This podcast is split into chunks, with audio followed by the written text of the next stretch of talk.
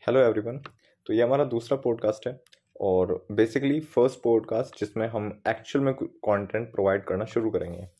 तो आज का जो टॉपिक है वो थोड़ा कंट्रोवर्शियल हो सकता है। मे भी कुछ लोगों को ऑफेंड भी करे, क्योंकि आज हम बात करने वाले हैं कि जो वेद और पुराण हमारे हैं, जो हमारे शास्त्र हैं, वो वास्तव में किन के लिए बने हैं?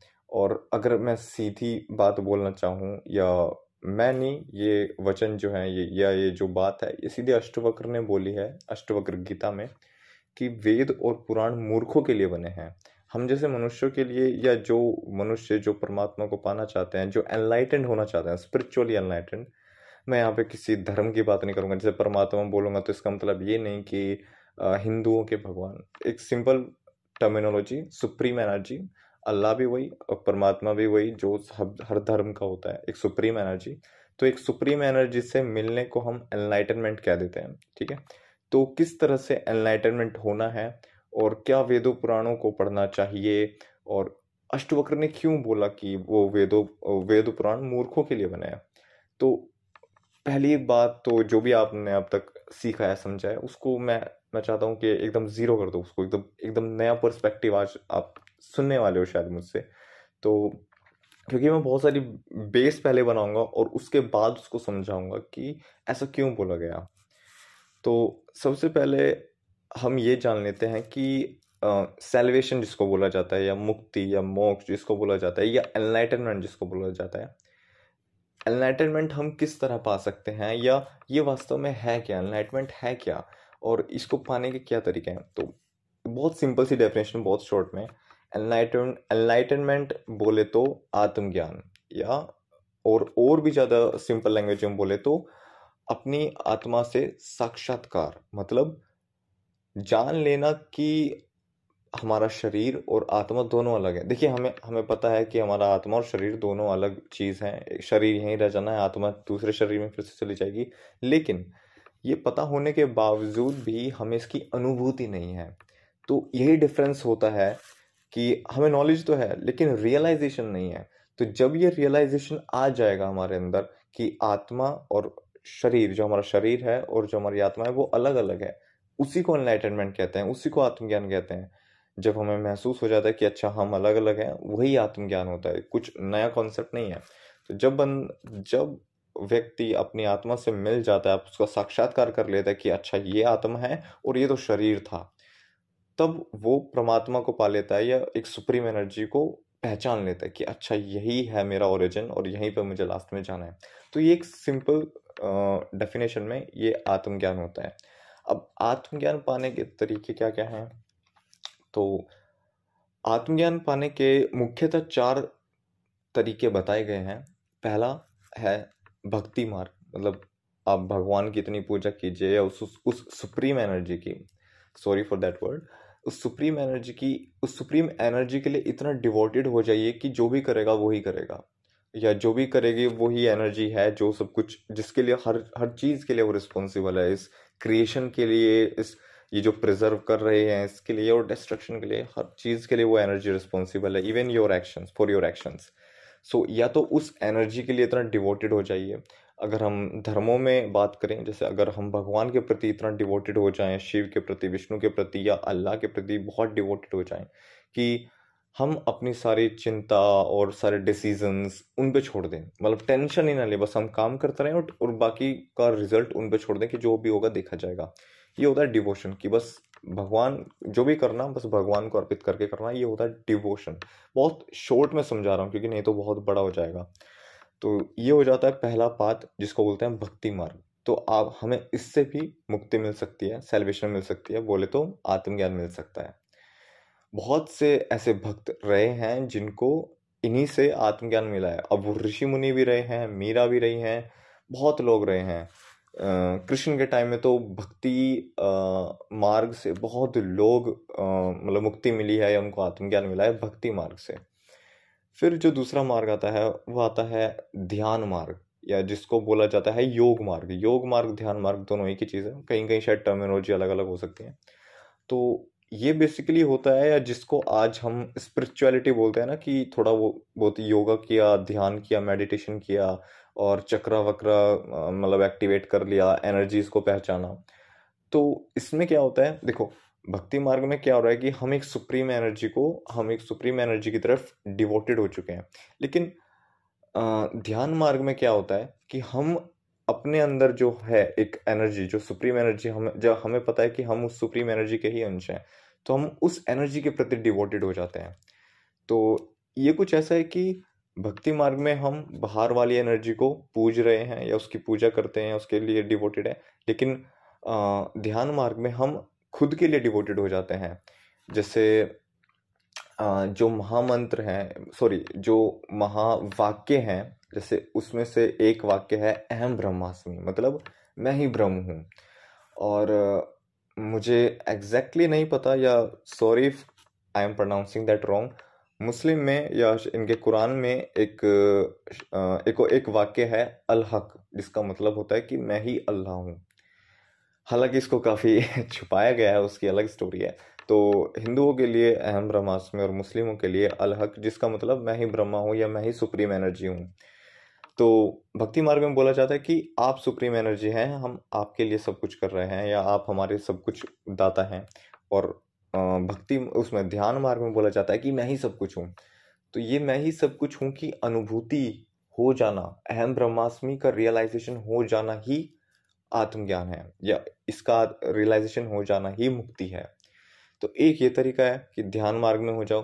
ध्यान मार्ग में व्यक्ति भगवान की तरफ़ इतना वो नहीं होता क्योंकि वो समझ जाता है कि मैं ही, मेरे अंदर ही भगवान है तो मुझे कहीं बाहर ढूँढने की आवश्यकता नहीं है।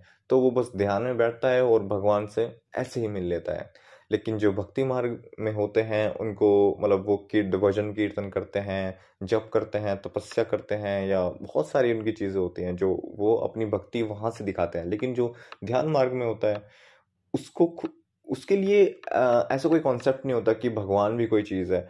वो समझता है, वो एनर्जीज को समझता है और उसी से उसी को पूजता है और खुद को, वो खुद से जब मिलता है ना, जब मेडिटेशन करता है तो अपने शरीर को ज़ीरो कर देता है ज़ीरो टेंशन हो जाती है।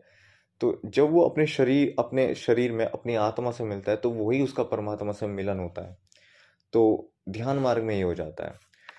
फिर आता है हमारा राजमार्ग, जो होता है कर्म के, कर्म पे डिपेंड होता है। मतलब आप कर्म किए जाते हो और मतलब ये बहुत सोफिस्टिकेटेड कहना चाहिए या फिर कहना चाहिए कि most of the people not most of the people लेकिन जो बहुत बड़े बड़े लोग रहे हैं इन्होंने uh, बड़े बड़े लोग इन द सेंस कि जो राजा लोग रहे हैं जिनके पास समय नहीं था मतलब तपस्या करने का या पूजा पाठ करने का या ध्यान करने का तो उन्होंने कर्मों में विश्वास किया। जैसे बोलते हैं ना कि कर्म ही पूजा है तो ये वो लोग हैं जो अपने कर्मों के द्वारा मतलब बहुत अच्छे अच्छे कर्म करके करते हैं और फिर उनको मुक्ति मिल जाती है।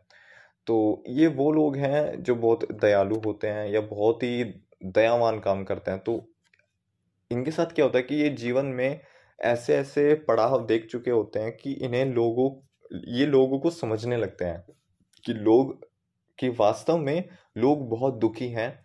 तो उनको और दुख ना दिया जाए, उनके प्रति दया भाव दिखाया जाए तो वो उनके लिए अच्छे अच्छे काम करते हैं। तो उनके कर्म बहुत अच्छे हो जाते हैं। तो ये एक राजमार्ग है कि कर्मों के द्वारा मुक्ति पाना। फिर आता है हमारा चौथा, ज्ञान मार्ग। ज्ञान मार्ग मतलब ज्ञान अर्जित करके आपको मुक्ति मिल जाएगी। अब ज्ञान कहाँ से अर्जित करेंगे? ज्ञान अर्जित करने के लिए हमारे पास है हमारे वेद, पुराण, शास्त्र जो है हमारे। उनसे हमें ज्ञान मिल सकता है, कोई गुरु है जिससे हमें ज्ञान मिल सकता है। ज़िंदगी तो सिखाती है तो वो भी हमारा एक ज्ञान ही है।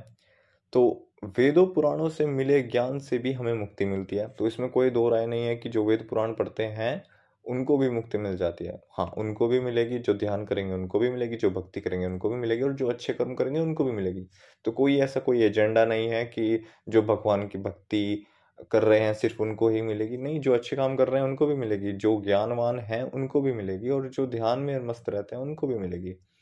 तो चार तरीके सनातन में बताए गए हैं मुक्ति के। तो ये हो गया एनलाइटनमेंट के तरीके।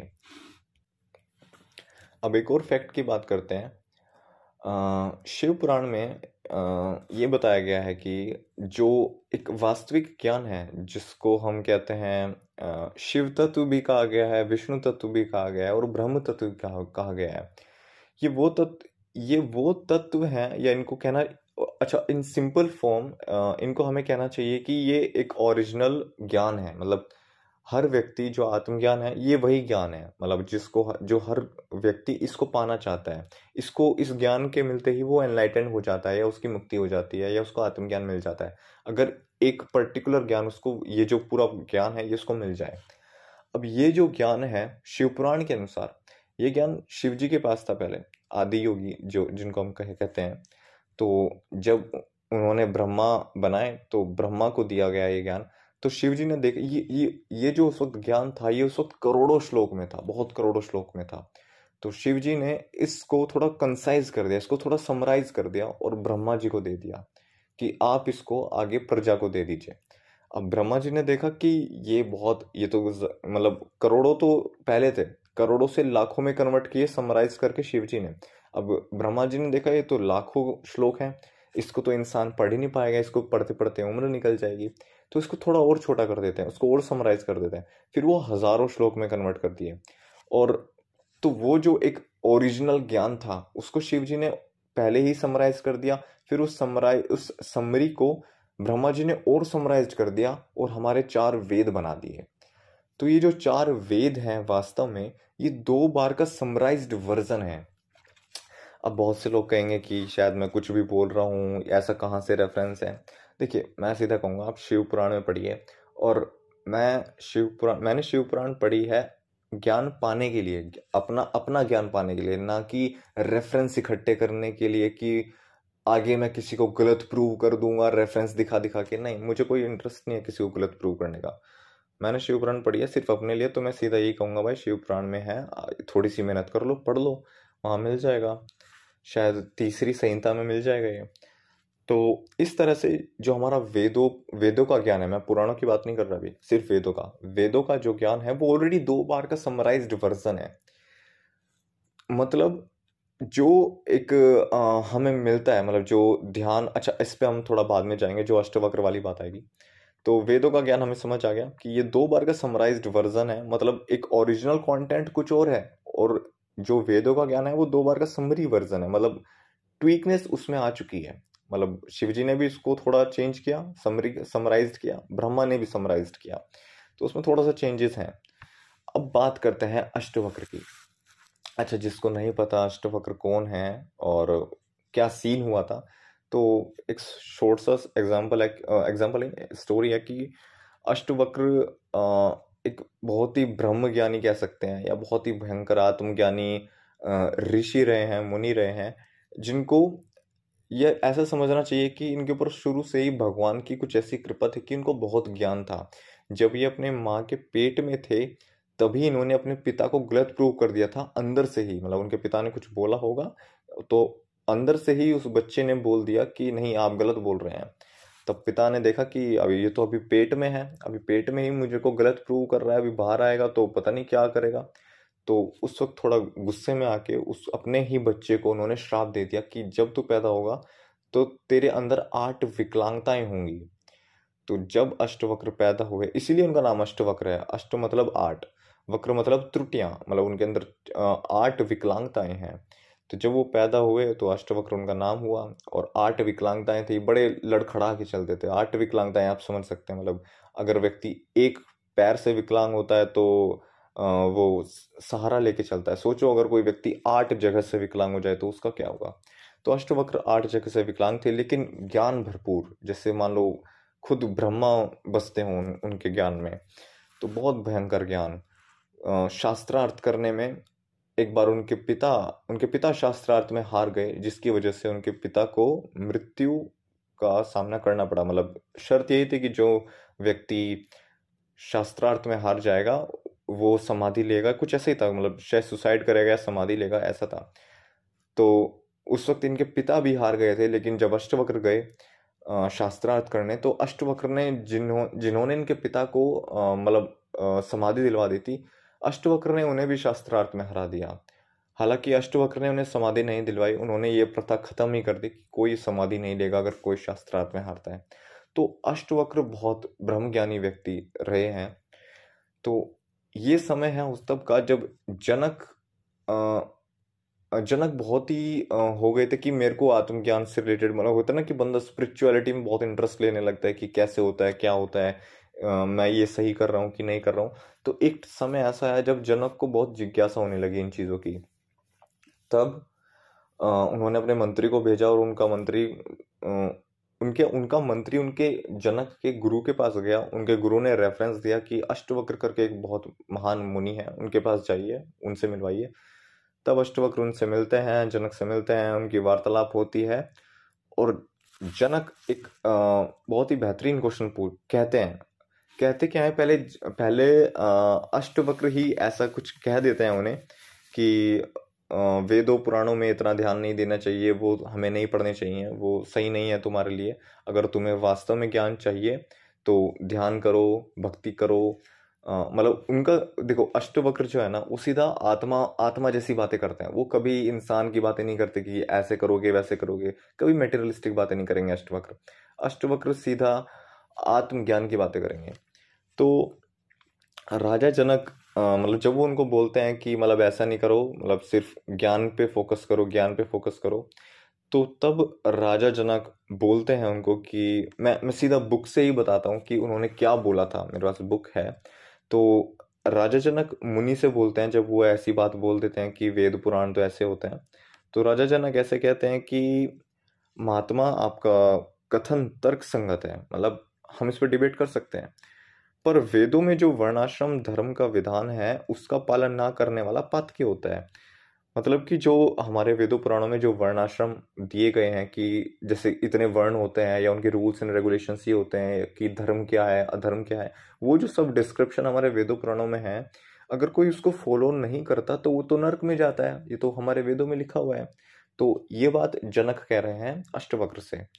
कि वो तो पातकी होता है और धर्म पालन करता, धर्म पालन करता के लिए आवश्यक है, कि मतलब धर्म का पालन तो करना ही चाहिए, ये सबके लिए आवश्यक है।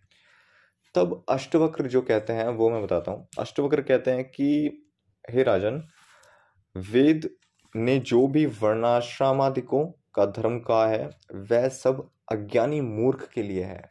अब ध्यान से सुनना है कि जो भी वर्णाश्रमों वर्ण वेदों में जो वर्णाश्रम दिए गए हैं कि हमें इस तरह से चीज़ें करनी चाहिए या ये वर्ण है वर्णों के ये आश्रम है या ये धर्म है ये अधर्म है तो ये जो भी रूल्स एंड रेगुलेशंस वेदों में दिए गए हैं ना ये मूर्खों के लिए दिए गए हैं तुम्हारे लिए नहीं है वो। आ, हाँ तुम्हारे लिए नहीं अब ये तुम्हारे क्या तुम्हारे का क्या मतलब हुआ? मतलब जनक कोई स्पेशल है क्या? तो वो बोलते हैं कि ये सब अज्ञानी मूर्ख के लिए हैं किसी मुमुक्षु के लिए नहीं। अब यहाँ पे मैं बता देता हूँ मुमुक्षु क्या होता है।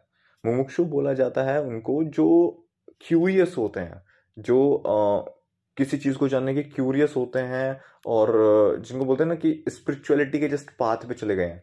अब ज़रूरी नहीं कि मुमुक्षु स्पिरिचुअलिटी वाला ही होगा। मुमुक्षु का मतलब ही होता है जो बहुत क्यूरियस हो और जानने की ज्ञान को पाने की इच्छा रखता हो। देखिए चार तरह के व्यक्ति माने गए हैं। एक ज्ञानी मतलब जिसको जो ऑलरेडी अनलाइटेंड है मतलब जिसको ज्ञान मिल चुका है। दूसरा दूसरे नंबर पे आता है मुमुक्षु। मतलब जो क्यूरियस है बहुत, इस ज्ञान को पाने के लिए। फिर तीसरा आता है मूड। मूड मूड मतलब जिसको जैसा बोल दिया गया, वो वैसा ही करेगा। मतलब जैसे सोसाइटी ने अगर कुछ नॉर्म्स बना दिए कि भाई हम यही रिचुअल्स फॉलो करेंगे तो हम ऐसे ही करेंगे। तो वो व्यक्ति होता है मूड जैसे। अगर पहले जैसे बाल विवाह हुआ करते थे तो बाल विवाह को वो बोलते थे हाँ ये यही सही सिस्टम है। जैसे पेट्रियार्की को रूढ़ीवाद में कन्वर्ट कर देना, ये मूड ये मूड लोगों का मूड लोगों का काम है। तो ज्ञानी जो बहुत अच्छे हैं मतलब जिनको ज्ञान है, मुमुक्षु जो बहुत क्यूरियस है, और मूड व्यक्ति जो मतलब बिना सोचे समझे, बिना ज्ञान पाए, बस सोसाइटी के नॉर्म्स को फॉलो कर लेता है। फिर आते हैं अज्ञानी। अज्ञानी वो लोग हैं जिन्हें ज्ञान नहीं होता, लेकिन वो अपने पर्सपेक्टिव्स बनाने लगते हैं, जो उन्हें अच्छे लगते हैं। जैसे अगर किसी को मतलब फॉर एग्ज़ाम्पल मतलब एग्ज़ाम्पल दे रहा हूँ, ऐसा नहीं है। जैसे अगर किसी को चोरी करनी अच्छी लगती है तो वो अपना पर्सपेक्टिव बना लेगा कि भाई, मेरा मन नहीं है कुछ करने का तो मैं चोरी करके खाऊँगा। अब मैं भी खाना खा रहा हूँ, तुम भी खाना खा रहे हो। तो ऐसे उल्टे उल्टे सीधे पर्सपेक्टिव बनाना, जैसे आजकल हो रहा है, जैसे फॉर एग्ज़ाम्पल आजकल की पेट्रियार की जो ब्रेक डाउन चल रहा है इक्वेलिटी के नाम पे, मैं ये नहीं कह रहा कि लड़कियों को चांसेस नहीं देना चाहिए, लेकिन लड़कियों को चांसेस गलत फ़ील्ड में उन, जो, जहाँ पे उनकी बॉडी अलाउ भी नहीं करती है, वहाँ पे देना यह ज्ञानी वाला काम है। जो कि आगे, जो कि भुगता जा रहा है मतलब कॉन्टिन्यूसली अब भुगतेंगे वो और भुगता जा रहा है अभी तक भी। बाद में बात करते हैं इस बारे में तो। तो अज्ञानी वो लोग हैं जो खुद के पर्सपेक्टिव बना लेते हैं, जिनको ज्ञान होता नहीं है और जो ज्ञान एक्सेप्ट करते भी नहीं है। मतलब अगर कोई उनको नया पर्सपेक्टिव बताया तो वो उसको एक्सेप्ट ही नहीं करते हैं, वो अपने ज्ञान को ही सर्वोच्च समझते हैं। तो अज्ञानी वो लोग होते हैं। तो अष्टवक्र ने बोला जनक को कि तुम तो मुमुक्ष हो मुमुक्ष हो मतलब तुम तो क्यूरियस हो। तो तुम तो मुमुक्ष हो तो तुम्हें तो आत्मज्ञान की तरफ़ जाना चाहिए। और जिस व्यक्ति को आत्मज्ञान मिल गया, उसको तो समझो अमृत मिल गया। उसको और किस चीज़ की आवश्यकता है?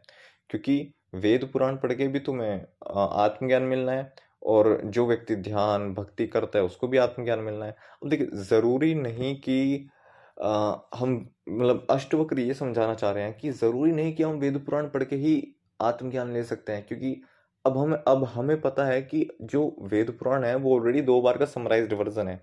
तो हम क्यों उस दो बार के समराइज्ड वर्जन को पढ़ें अगर हम डायरेक्ट उस ओरिजिनल कंटेंट उस ओरिजिनल ज्ञान को एक्सेस कर सकते हैं बाय भक्ति मार्ग बाय ज्ञान मार्ग बाय राजमार्ग। तो यही अष्टवक्र कहना चाह रहे हैं। उनका कहने का मतलब अगर आप वेद पुराण पढ़ोगे तो भी कोई गलत नहीं है। मैंने भी शिव पुराण पढ़ा ना तो मैं ऐसा कुछ नहीं हुआ कि मैं मूर्ख हो गया। हाँ उस कौन उस अष्टवक्र के पर्सपेक्टिव में मैं मूर्ख हूँ कि आ, मैं नहीं पहुँच पाया उस ज्ञान तक लेकिन पुराण पढ़ना मेरे लिए एक डायरेक्शन का काम कर रहा है क्योंकि अभी जो मैं ये बता पा रहा हूँ ये सब उसी की देन है। कि मैं मेरे को पता चला कि अच्छा जो हमारा वेद वेद, जो हमारे वेद हैं, वो ऑलरेडी दो बार का समराइज्ड वर्जन है। ये अष्टवक्र ने नहीं बताया मुझे। ये मुझे शिव शिव पुराण ने बताया। वहीं से मैं लिंक कर पाया कि क्यों ऐसा हुआ। और अष्टवक्र ने मुझे हमें यह समझाया कि हमें किस तरह से आत्मज्ञान मिलना चाहिए। तो चारों रास्ते सही हैं, लेकिन अष्टवक्र वही कहते हैं कि जो रास्ता सबसे आसान है, उसे पकड़ो ना। क्यों वेद पुराण पढ़ रहे हो? सीधा ओरिजिनल कंटेंट को पकड़ो। दो बार का समराइज वर्जन क्यों करते हो? तो यही कहते हैं अष्टवक्र। तो अष्टवक्र एक और चीज़ बताते हैं मतलब अगर किसी को लगता है कि अगर हम वेद पुराण नहीं पढ़ेंगे और स्पिरिचुअलिटी करते करते अगर हमने कुछ ऐसा कर दिया जो अधर्म है तो क्या गलत नहीं हो जाएगा? कि तो क्या हम नर्क नहीं चले जाएँगे? ये भी क्वेश्चन जनक पूछते हैं। तो अष्टवक्र कहते हैं कि जो व्यक्ति आत्मज्ञान जिसको, जो व्यक्ति आत्मज्ञान पा चुका है वो पाप और पुण्य से परे हो जाता है। मतलब उसके लिए पाप और पुण्य मतलब वो उसको पाप और पुण्य छू ही नहीं सकते। ना उसके लिए पाप मायने रखता है, ना उसके लिए पुण्य मायने रखता है। अष्टवक्र, अपनी ही अष्टवक्र गीता में गीता का मतलब जो भागवत गीता है उसका एक रेफरेंस देते हैं। वो खुद बोलते हैं कि स्वयं भगवान कृष्ण ने गीता में कहा है, आत्मज्ञान का जिज्ञासु।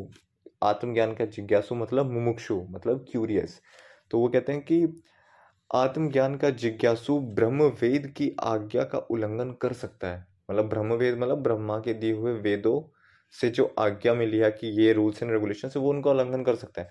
तो जिस व्यक्ति को आत्मज्ञान मिल चुका है, उसके लिए वेद और पुराण मायने नहीं रखते उतने, क्योंकि वो ऑलरेडी यार मतलब ओरिजिनल कंटेंट से कनेक्टेड हो चुका है। तो इस तथ्य में कहते हैं अब अब मतलब आई होप कि मतलब मोस्ट ऑफ़ द पीपल को समझ आ गया होगा कि अष्टवक्र क्यों कह रहे हैं कि वेदो पुराण मूर्खों के लिए है।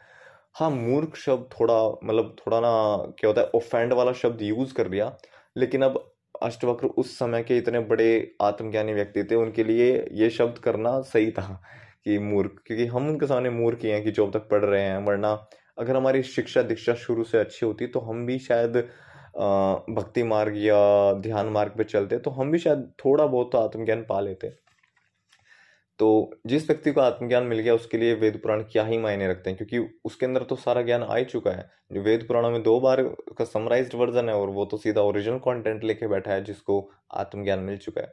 तो एक आत्मज्ञानी के सामने वेद पुराण मायने नहीं रखते। तो उस तथ्य में कहते हैं अष्टवक्र कि वेद और पुराण तो मूर्खों के लिए बने हैं। तो आई थिंक आपको समझ आ गया होगा। अच्छा हम अष्टवक्र की बात अब आ ही गई है अष्टवक्र की तो एक और बहुत, एक ब्यूटीफुल सा फैक्ट जो अष्टवक्र ने क्लियर किया है, जिसको कह सकते हैं एक मिथ तोड़ा है अष्टवक्र ने, उसकी भी बात करते हैं। जैसे आज हम देखते हैं दिगंबर लोग या फिर जो वो वो लोग जो नंगे रहते हैं या जो बोलते हैं कि हमने सब त्याग दिया है तो उसके बारे में भी जनक बोलते हैं। तो जनक ऐसे कहते हैं कि मुनिवर नंगे रहने वाले भिक्षाटन भिक्षाटन कर, उदर पूर्ति करने वाला ही वैरागी माना गया है। कि मतलब जो व्यक्ति नंगा रहता है मतलब जिसने कपड़े त्याग दिए हैं या जो मांग के खाने वाला मतलब भिक्षाटन मतलब मांग के खाने वाला, उदर पूर्ति मतलब पेट भरना। तो जो मांग के खाकर पेट भरता है, वही वैरागी माना गया है। तो जड़ भारत आदि इसके प्रमाण हैं कि अगर आप पुराना, अपना प्राचीन, अपना अपना हिस्ट्री देख लीजिए तो बहुत से ऐसे लोग हुए हैं। तो ये प्रमाण है मतलब ये प्रूफ है उसका कि हाँ इसी तरह से लोग करते आए हैं। तो आपका वैराग्य का दृष्टांत क्या है इस संदर्भ में? तो वो कह रहे हैं कि आप वैराग्य को किस तरह देखते हैं? आपका क्या परस्पेक्टिव है? तो अष्टवक्र बहुत अच्छा मतलब बहुत बेहतरीन बोलते हैं, दिल खुश हो जाता है। तो अष्टवक्र कहते हैं कि, राजन, नंगा रहने वाला नंगा रहने वाला ही यदि वैरागी है तो जितने पशु पक्षी कीट पतंग हैं सब वैरागी जाने चाहिए। लॉजिक है बहुत सही लॉजिक है कि फिर तो आ, इनको तो पता भी नहीं है कपड़े क्या होते हैं। एक बार को इंसान को तो पता भी है कि अच्छा कपड़े ये होता है इनसे ढकने से किस कपड़े को कहाँ ढका जाए तो क्या होता है? पशु पक्षियों को तो कुछ पता ही नहीं कपड़े क्या होता है हमें क्यों ढकना चाहिए? तो वो तो इंसान से भी बड़े वैरागी निकले। मतलब जो दिगंबर है वो तो उससे भी बड़े वैरागी हैं। तो अष्टवक्र ने बहुत पॉइंट वाली बात बोली है। और आगे कहते हैं अष्टवक्र की, मांग कर खाना ही वैराग्य नहीं है। ऐसी दशा में तो सब दीन दुखी वैराग्य कहलाएँगे। कि जैसे बोला जाता है कि भिक्षाटन मतलब मांग कर खाना होता है जो दिगंबर लोग या दिगंबर नहीं कहना चाहिए, जो वैरागी लोग होते हैं कि मांग के खाते हैं वो। तो इस हिसाब से जो गरीब लोग हैं जिनके पास घर नहीं है, जो वास्तव में भीख मांगते हैं, या खाद, भीख मांग मांग के खाते हैं, फिर तो उनसे बड़ा वैरागी कोई नहीं है। जो, वो तो पैसे तक मांग के खाते हैं, वो तो खाना भी मांग मांग के खाते हैं तो उनसे बड़ा वैरागी कौन हो सकता है? तो बहुत बेहतरीन बात बोलते हैं अष्टवक्र। इसके आगे कहते हैं कि ऐसी दशा में तो सब दीन दुखी वैरागी कहलाएँगे, अतएव वैरागी की यह व्याख्या नहीं है। तो अष्टवक्र समझाते हैं एक्सप्लेन करते हैं कि फिर क्या चीज़ वैराग्य क्या है। तो वो कहते हैं कि नंगा रहना, भिक्षाटन करना वैराग्य नहीं है। जहाँ प्रकाश है, वहाँ अंधकार नहीं रहता। तो अब अब अब एक बेस बना रहे हैं। अब वो जैसे मैंने तुम्हारा बेस बनाया तो अब वो जनक का बेस बना रहे हैं और उसको समझा रहे हैं कि जहाँ प्रकाश है, वहाँ अंधकार नहीं रहता। वस्तुएँ अंधकार में नहीं दिखती, प्रकाश में दिखती हैं। अंधकार के कारण वस्तु ना देख पाने का यह अर्थ तो नहीं कि वस्तुएँ वहाँ है ही नहीं। मतलब अगर आपको अंधेरा ही अंधेरा दिख रहा है तो हर जगह तो इसका मतलब ये नहीं कि वहाँ पे चीज़ें नहीं रखी। जब प्रकाश होगा तो चीज़ें वहाँ पे दिखेंगी आपको। तो अंधकार होने का मतलब ये नहीं कि वहाँ पे चीज़ें नहीं है। तो इस लाइक कि जैसे हम आजकल हम परस्पेक्टिव कर लेते हैं ना कि एक ही परस्पेक्टिव रख लिया कि नहीं नहीं, यही है और हम दूसरा परस्पेक्टिव देखते ही नहीं है। तो वही है व्यक्ति कि अब व्यक्ति अंधकार देख रहा है, वो कहता है कि यहाँ तो कुछ है ही नहीं। तो दूसरा परस्पेक्टिव तो उसको पता ही नहीं, जो कि है प्रकाश। फिर अष्टवक्र कहते हैं कि उन चीज़ों को उनको प्रकाश में रखकर उपयोग करो। मतलब उनको अंधेरे में रख के उपयोग मत करो, उनको प्रकाश में रख के उपयोग करो। अंधकार में रख उपयोग करने पर तो पहचान ही ना सकोगे कि क्या हो चुका है। अंधकार में तुम कर रहे हो तो तुम्हें पता ही नहीं चलेगा कि तुम क्या ही कर दिए हो। प्रकाश ही तो वो ऊर्जा है जिसमें तुम्हें दिखाई देगा। प्रकाश ही तो एक वो मीडियम है जिसमें तुम्हें पता चलेगा कि अच्छा संसार ये है। तो आगे एक बहुत लिमिटेशन वाली चीज़ बात करते हैं अष्टोक्र अष्टोक्र कहते हैं कि अंधकार में रख उपयोग करने पर तो पहचान ही ना सकोगे कि क्या हो चुका है। मूल बात विषयों को समझकर उनका उचित मात्रा में उपयोग करना है। गृहस्थ धर्म का पालन करता हुआ भी तो मनुष्य सन्यासी रहता है। मूल बात आत्मा को जानना है। तो अष्टवक्र बहुत ही गजब की बात बोलते हैं जिनको समझ आ गया होगा, एकदम हिट कर जाएगा। तो अष्टवक्र बोलते हैं कि चीज़ों को इस तरह से इस्तेमाल करो, बहुत इतना लिमिटेड इस्तेमाल करो कि जितनी आवश्यकता हो बस उतनी इस्तेमाल करो। उनकी आदत मत डालो। ऐसा ना हो कि वो चीज़ें तुम्हें गुलाम बना लें अपनी। ऐसा ना हो कि तुम्हें उनकी आदत हो जाए, तुम उनके तुम उनके लिए मोहित हो जाओ कि जैसे कोई फूडी होता है, खाने मतलब खाने के लिए बिना रह नहीं पाता, भूख बर्दाश्त कर ही नहीं पाता। वो भूख उसे कंट्रोल कर रही है, वो अपनी भूख का गुलाम हो चुका है, कोई अपनी नींद का गुलाम हो चुका है, कोई मतलब जैसे होता है रिलेशंस में होता है, काफ़ी रिलेशंस में होता है कि मतलब जैसे कांटेक्ट करना शुरू कर देते हैं तो बात किए बिना रह नहीं पाता तो वो इंसानों का गुलाम हो चुका है, वो एक प्यार का गुलाम हो चुका है तो इस गुलामी से हटेगा। जो व्यक्ति गुलाम है, वो इंसान बन जाता है। जो व्यक्ति गुलामी से पर है, वो वैरागी हो जाता है। तो यही कह रहे हैं कि व्यक्ति गृहस्थ आश्रम में रह के भी सन्यासी हो सकता है। अगर वो चीज़ों का लिमिटेड मात्रा में, एक एक पर्टिकुलर लिमिटेड लिमिटेशंस में लिमिट नॉट से लिमिटेशंस बट उतना ही इस्तेमाल करे जितनी आवश्यकता हो। उतना ही गृहस्थ आश्रम में रह के भोग करे। भोग इन द सेंस संभोग नहीं। भोग इन द सेंस की गृहस्थ आश्रम में जो जो भोग होते हैं, भले ही वो प्यार हो या संभोग भी हो सकता है, या और भी जो फैमिली की ड्यूटीज़ होती हैं, वो उतना ही करे जितनी आवश्यकता हो। उनमें ज़्यादा घुले मिले नहीं। जैसे होता है ना, दादाजी और पोते का बहुत बेहतरीन कनेक्शन हो जाता है तो रह नहीं पाते इवन तो वो थोड़ा गलत हो जाता है। शिक्षा देने तक वो सही रहता है, लेकिन आदत ना डल जाए उनकी, ये थोड़ा गलत हो जाता है। तो अष्टवक्र ये कहते हैं कि वैरागी वही व्यक्ति है जो चीज़ों का लिमिटेड में उतना इस्तेमाल करे जितनी आवश्यकता हो, ताकि वो उनका गुलाम ना बने। और लास्ट में अष्टवक्र कह अष्टवक्र कह रहे हैं कि मूल बात, हमारा जो मूल बात है, वो आत्मा को जानना है। वो इन सब चीज़ों में कुछ नहीं रखा कि मतलब ये करना, वो करना, या इससे मोहित होना, उससे मोहित होना, या कितना क्या करना है, वही बात। तो अष्टवक्र सीधा कहते हैं कि इनमें कुछ नहीं रखा। मूल बात है हमारा आत्मा को जानना।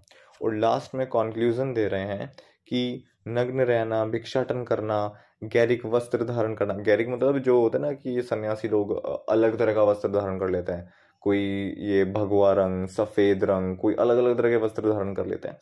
तो कहते हैं कि नग्न रहना, भिक्षाटन करना, या गैरिक वस्त्र धारण करना, ये सब तामसिक तप है। मतलब वो एक ओपिनियन क्रिएट कर देना अपने माइंड में कि भाई हम सन्यासी लोग हैं और यही पर्टिकुलर चीज़ हम करेंगे। तो एक डिफ्रेंशिएशन क्रिएट कर दे रहे हैं। जो वैरागी है उसके मन में तो विकार होगा ही नहीं। लेकिन ये लोग खुद ही विकार उत्पन्न कर दे रहे हैं अपने मन में कि हम वैरागी लोग हैं हम मनुष्यों से अलग हैं। तो कैसे कैसे वैरागी हो पाएँगे अगर उनके मन में विकार है? तो वही कह रहे हैं कि इस तरह के जो विकार करता है कि भिक्षाटन करना गैरा गैरा की वस्त्र धारण करना ये सब तामसिक तप है और तामसिक तप द्वारा शरीर क्लेश पाता है। आ, ये थोड़ा लंबा एक्सप्लेनेशन हो जाएगा। तो आई थिंक ऑलरेडी मतलब थर्टी मिनट्स से ज़्यादा का हो गया। तो आई थिंक आज हमने बहुत एक नया पर्सपेक्टिव शायद आपने सीखा होगा और अष्टवक्र के बारे में थोड़ा सीखा होगा, कौन है वो, उनकी क्या गाइडेंस रही हैं, क्या लर्निंग्स थी उन्होंने बहुत बेहतरीन मुनि मतलब बेहतरीन क्या श्रेष्ठ मुनि लगता है मुझे तो। तो आई होप कुछ सीखा हुआ आज और अगर अच्छा लगा वैसे तो मैं नहीं चाहता कि ये उन लोगों तक पहुँचे पॉडकास्ट जो ऑफेंड हो सकते हैं ऑफेंसिव हो सकते हैं इसका गलत मीनिंग निकाल सकते हैं। मैं बिल्कुल नहीं चाहता इसकी पब्लिसिटी करना। लेकिन अगर लगता है कि कोई व्यक्ति इसको सुन के कुछ सुधर सकता है या वो भी इसमें इंटरेस्टेड है या उसको एक नया पर्सपेक्टिव मिलेगा या वो नए पर्सपेक्टिव को एक्सेप्ट कर लेगा तो ये पॉडकास्ट उससे शेयर कर देना। बाकी पास ऑन का मतलब तो वही है। नेक्स्ट जनरेशन को देना। आई होप जब कोई इसको सुनेगा तो उसको एक कुछ पता चलेगा कि अच्छा ऐसा कभी हुआ था और ऐसा भी एक ज्ञान है। तो आई होप आज का पॉडकास्ट थोड़ा लंबा हो गया, लेकिन आपने इन्जॉय किया होगा और कुछ सीखा होगा। अगले पॉडकास्ट में बहुत बेहतरीन चीज़ें लाने वाले हैं मतलब जो मैं पढ़ रहा हूँ, गजब की चीज़ चल रही है। अभी सोलर सिस्टम के बारे में पढ़ रहा हूँ। ग्रह, नक्षत्र, कितने ग्रह, कितने नक्षत्र किस किसके बीच में कितना डिस्टेंस कौन, कब, कैसे, सूर्य का तापमान कैसे बढ़ता है, कैसे घटता है, सूर्य की अग्नि कैसी है सूर्य की अग्नि अलग है, हवा में अग्नि अलग है, हमारे पेट के अंदर जो जठर अग्नि है, जिसको हम गैस्ट्रिक जूस बोलते हैं, वो अलग है। बहुत अलग अलग मतलब मज़ा ही आ रहा है पढ़ने में मेरे को। तो बहुत सारी चीज़ें हैं जो अब आगे आने वाली हैं। श्रीलिंग पुराण से, शिव पुराण से, भागवत से, जितना अब तक मैंने पढ़ा है, वो सब डाल दूँगा। भविष्य पुराण, अग्नि पुराण, सब डाल दूँगा। गरुड़ पुराण भी है। काम सूत्र भी हम डाल सकते हैं और समुद्र शास्त्र मेरा भी चल रहा है, वो भी डाल देंगे। मतलब समुद्र शास्त्र अगर मैंने वो पढ़ा मतलब पढ़ा दिया क्या? सॉरी समुद्र शास्त्र अगर मैंने पॉडकास्ट में बता दिया तो व्यक्ति ऐसा हो जाएगा कि सामने वाले को देख के उसका भूत भविष्य वर्तमान बता दे। ऐसा। ऐसा समुद्र शास्त्र शक, ताकत रखता है। मतलब सिर्फ़ चेहरा देख के, जिसको बोलते हैं ना, माथा पढ़ लेना। तो चेहरा देख के, उसके हाव भाव देख के, उसकी चाल देख के, उसके पैर देख के, नाखून देख के, बाल देख के उसका शरीर की बनावट देख के उसका पोज देख के सिर्फ़ ये चीज़ें देख के सिर्फ़ बिना बात किए बिना टच किए उसका भूत भविष्य वर्तमान सब बता सकते हैं वो वे, उसका व्यक्तित्व तो बता सकते हैं वो कैसा है इमोशनल है कॉन्फिडेंट है क्या है सब कुछ। तो आने वाले आने वाले पॉडकास्ट में हम इन चीज़ों पे भी डिस्कशन करेंगे। For now bye bye